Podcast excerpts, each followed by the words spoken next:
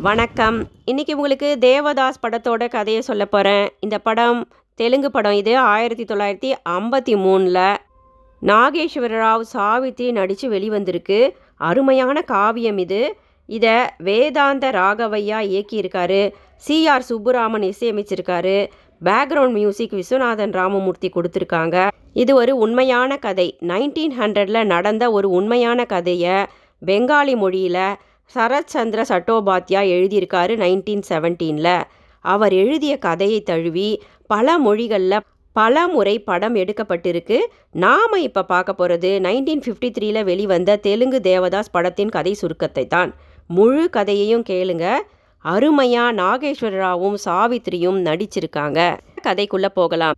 தேவதாஸ் ராவுலப்பள்ளே கிராமத்தில் ஜமீன்தாரின் ரெண்டாவது மகன். தேவதாஸின் தாய் தந்தைக்கு ஒரு இருபது வயதில் திருமணமான முதல் மகன் இருக்கிறான். இரண்டாவது மகன் தேவதாஸுக்கு ஏழு வயதுதான் இருக்கும். படுச்சுட்டி படிப்பில் கவனமில்லை முரட்டு சுபாவம்.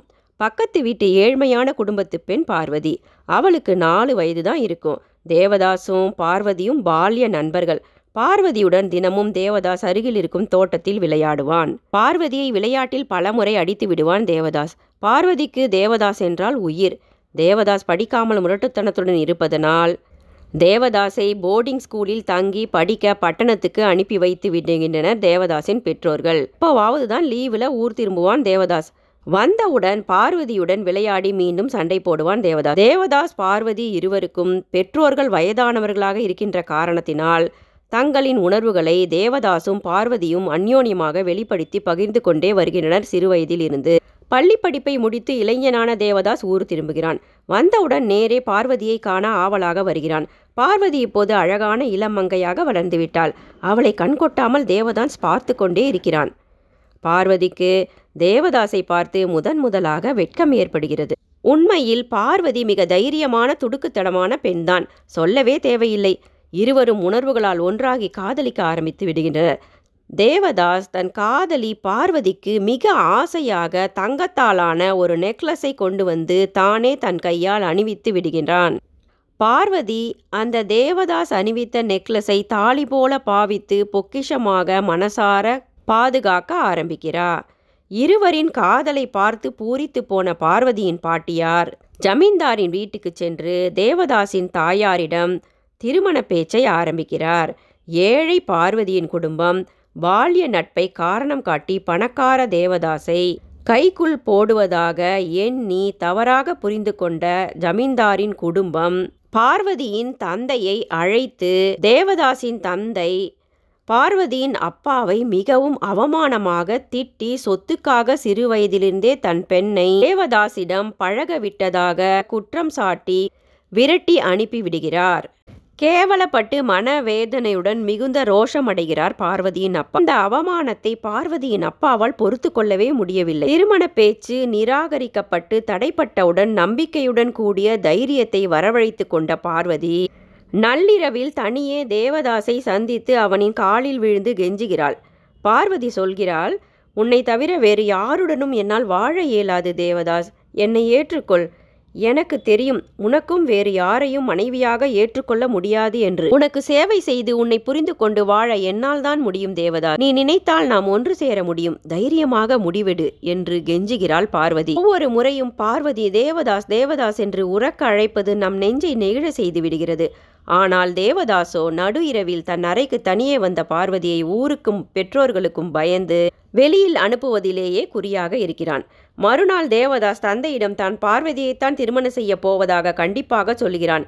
தேவதாஸின் தந்தையோ தங்களின் வழி வழியாக வரும் ஜமீன்தாரின் குடும்ப பாரம்பரியத்தின் பெருமையை சொல்லி காட்டுகிறார்.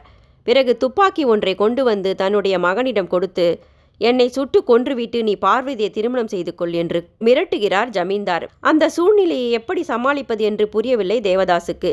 ஏதும் செய்ய இயலாத நிலையில் தேவதாஸ் குழப்பத்தில் பட்டணம் சென்று தங்கேயே தங்கிவிடுகிறான். இங்கு பார்வதி தேவதாஸ் வந்து எப்படியும் தன்னுடன் சேர்ந்து விடுவான் தன்னை திருமணம் செய்து கொள்வான் என்று காத்திருந்தவளுக்கு தேவதாஸ் ஒரு கோழையைப் போல தக்க சமயத்தில் தன்னை கைவிட்டு ஊருக்கு சென்று ஒளிந்து கொண்டு விட்டதை அறிந்து கொண்ட பார்வதி வருத்தத்தை காட்டிலும் தேவதாசின் மீது மிகுந்த கோபமும் வெறுப்பும் ஏற்படுகிறது அவளுக்கு. பார்வதியின் அப்பா ரோஷத்தால் தேவதாஸை விட பணக்கார வீட்டில் தன் மகளை திருமணம் செய்து காட்ட வேண்டும் என்று சபதம் எடுக்கிறார். வரனை தேடவும் ஆரம்பிக்கிறார். அறுபத்தெட்டு வயதான மிக மிக பணக்காரரான ஒரு ஜமீன்தாரின் முதன் மனைவி இறந்துவிட அவருக்கு ஐந்து பிள்ளைகள் இருக்கின்றன. முதல் மகளுக்கு திருமணமே ஆகிவிட்டது. அந்த அறுபத்தெட்டு வயதான மிக பணக்கார ஜமீனுக்கு தனது பதினெட்டு வயதே ஆன பார்வதியை திருமணம் செய்ய எண்ணி வாக்கு கொடுத்து வந்து விடுகிறார் பார்வதியின் அப்பா. யாருமே இந்த திருமணத்திற்கு சம்மதிக்கவில்லை. இன்னுமே ஊர் திரும்பாத தேவதாசின் மீது மிகுந்த கோபத்தில் இருந்த பார்வதி திருமணத்திற்கு ஒப்புக்கொண்டு விட்டார் திருமண ஏற்பாடுகள் நடக்க ஆரம்பித்து விடுகிறது. என்னதான் கோபப்பட்டாலும் பார்வதி தேவதாஸ் தன் கழுத்தில் அணிவித்த அந்த நெக்லஸை கழட்டவே இல்லை. பார்வதியின் திருமண விஷயம் அறிந்து ஊர் திரும்பிய தேவதாஸ் பார்வதியை தனியே தோட்டத்தில் வந்து சந்தித்து சண்டையிடுகிறான். பார்வதி தேவதாஸை திட்ட ஆரம்பிக்கிறார் பார்வதி சொல்றா நீ ஒரு கோழை புத்தி இல்லாதவன். என்னை விட்டுவிட்டு சென்று விட்டாய் என்று திட்டுகிறாள் பார்வதி. கோபம் கொண்ட தேவதாஸ் தன் கையில் இருந்த குச்சியினால் பார்வதியின் தலையில் ஓங்கி அடித்து விடுகிறான் குச்சியின் முள் கிழித்ததினால் காயம் ஏற்பட்டு பார்வதியின் நெற்றிலிருந்து ரத்தம் கொட்ட ஆரம்பிக்கிறது. அந்த காயம் நீங்காத வடுவாக மாறிவிட்டது. தேவதாசின் கையாலாகாத தனத்தாலும் பார்வதியின் முன் கோபத்தாலும் உயிருக்குயிராக காதலிக்கும் தேவதாசும் பார்வதியும் பிரிந்தே விடுகின்றனர். தேவதாஸ் பட்டணம் சென்று குடியேறி விடுகின்றான். பார்வதி திருமணமாகி அந்த அரண்மனை போன்ற ஜமீனுக்கு மகாராணி போல வாழச் செல்கிறாள். அந்த ஜமீனின் சிறு குழந்தைகளை அன்புடன் பராமரித்து வளர்க்கிறாள் பார்வதி. குழந்தைகள் அவளை அன்னையாக தாயாக பார்க்க ஆரம்பித்து விடுகின்றனர். பார்வதியை விட வயதில் மூத்த பிள்ளைகளுமே உள்ளனர். பார்வதியை அந்த மூத்த பிள்ளைகளுமே கூட சிற்றன்னையாக ஏற்றுக்கொண்டு விட்டனர். பார்வதியின் அன்பினாலும் பொறுப்பான தன்னலமற்ற குணத்தாலும் அந்த குடும்பம் செழித்து இன்பமாய் வளர ஆரம்பிக்கிறது. ஆனால் பார்வதியின் கணவர் அந்த வயதான ஜமீன்தாரார் தன் பிள்ளைகளை விட இள வயதான பார்வதியை மனைவியாக பாவித்து தொடக்கூட அஞ்சுகிறார் அந்த ஜமீன்தார். அந்த வயதான ஜமீன்தார் பார்வதிக்கு அருகில் கூட வருவதில்லை. வயோதிகத்தின் காரணமாக எப்போதும் பூஜையிலேயே தன்னுடைய நேரத்தை செலவழிக்கிறார் அந்த கிழ ஜமீன்தார். அதனால் பார்வதி திருமணமான பின்னும் உடலினாலும் மனதினாலும் பவித்திரமாக தூய்மையாகவே இருக்கிறாள். மாதங்கள் பல செல்கின்றது. ஆனால் ஒரு நாளும் பார்வதி தேவதாஸ் அணிவித்த அந்த நெக்லஸை கழட்டியதே கிடையாது. அதை தாலி போல பாவித்து பாதுகாத்து வருகிறாள்.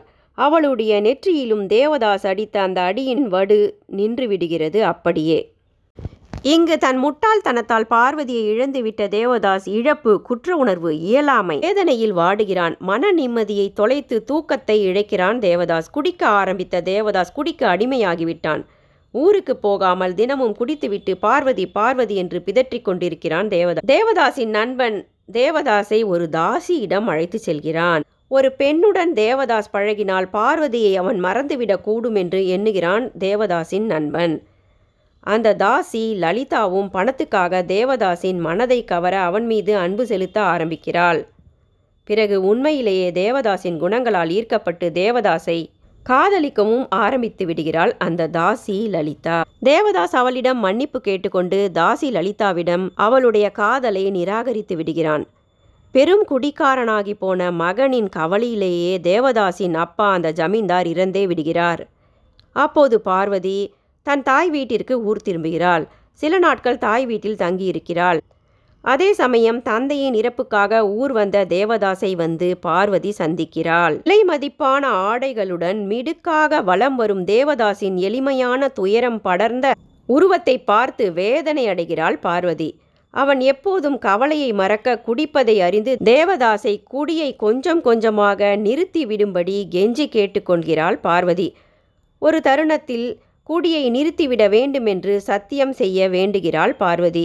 தேவதாஸ் சொல்கிறான் உன்னை மறந்தாதான் என்னால் குடியை நிறுத்த முடியும். அது என் உயிர் இருக்கும் வரை உன்னை மறக்க முடியாது. எனவே என்னால் குடியையும் விட முடியாது.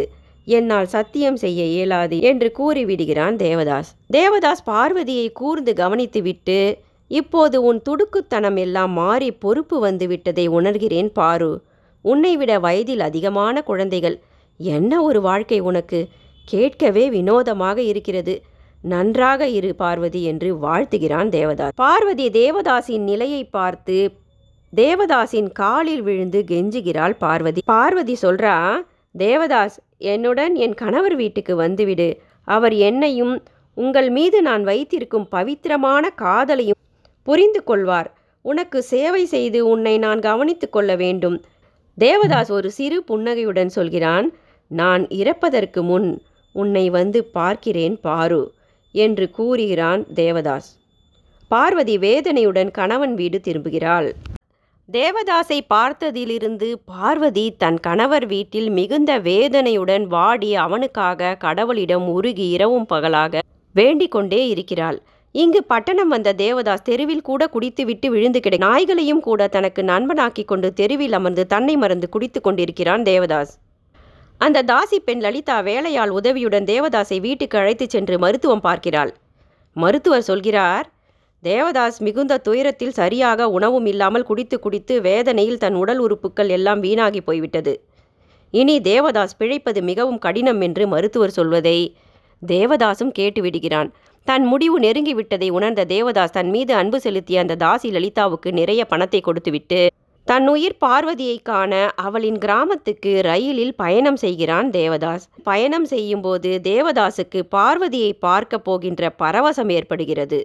அங்கிருந்த கண்ணாடியில் நீண்ட நாட்கள் கழித்து தன் உருகுலைந்து போன உருவத்தை வேதனையுடன் பார்க்கிறான் தேவதாஸ். பிறகு ஊர் வந்தவுடன் ஒரு மாட்டு வண்டியை பிடித்து பார்வதி இருக்கும் ஊருக்கு பயணப்படுகிறான் தேவதாஸ். எப்படியாவது பார்வதியை கடைசியாக பார்த்துவிட எண்ணுகிறான் தேவதாஸ்.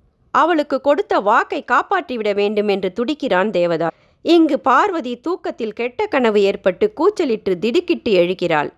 எழுந்த வேகத்தில் அவளின் கழுத்தில் இருந்த தேவதாஸ் அணிவித்த அந்த நெக்லஸ் கழண்டு கீழே விழுந்து விடுகிறது. அவளின் அலறல் கேட்டு அவளின் அறைக்கு வந்த பார்வதியின் கணவர் ஜமீன் தெரியாமல் அந்த நெக்லஸை மிதித்து உடைத்தே விடுகிறார். பயந்து போன பார்வதி கெட்ட சகுனத்தை அறிந்து கடவுளை சரணடைந்து வேண்ட ஆரம்பிக்கிறாள். தேவதாசுக்கு தொடர்ந்து இரத்த வாந்தி ஏற்பட்டு மயங்கி விடுகிறான். மாட்டு வண்டிக்காரன் தேவதாசை தூக்கி வைக்கோல் மெத்தையமைத்து தேவதாசை கீழே படுக்க வைக்கிறான். அந்த இடம் விதியின் வசத்தால் சரியாக பார்வதியின் அரண்மனையின் வீட்டு வாசல்தான். அந்த இறக்கின்ற தருவாயிலும் தேவதாஸ் தன் சட்டைப்பையிலிருந்து பணத்தை எடுத்து வண்டிக்காரனிடம் கொடுக்கிறான். கடனாளியாக இந்த உலகை விட்டு உயிர்விட விருப்பமில்லை தேவதாசுக்கு. பார்வதியின் கணவர் அந்த ஜமீன்தார் வெளியில் வந்து வண்டிக்காரனிடம் விசாரிக்கிறார். அப்போது வண்டிக்காரர் இவர் தேவதாஸ் இவர் ராவுலப்பள்ளே கிராமத்திலிருந்து வருகிறார் என்று சொல்கிறான்.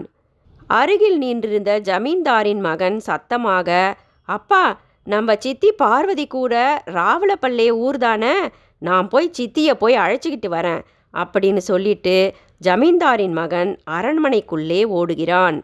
அதை கேட்டு அரை மயக்கத்திலிருந்த தேவதாஸ் தன் உயிர் பார்வதி இங்குதான் இருப்பதை அறிந்து கொண்டான் தேவதாஸ். இறப்பதற்கு முன் உன்னை வந்து பார்த்து விடுகிறேன் என்று தேவதாஸ் தன் உயிர் பார்வதிக்கு கொடுத்த வாக்கை காப்பாற்றிவிட்ட திருப்தியில் தேவதாஸ் பார்வதியின் வீட்டு வாசலில் இறந்தே விட்டான்.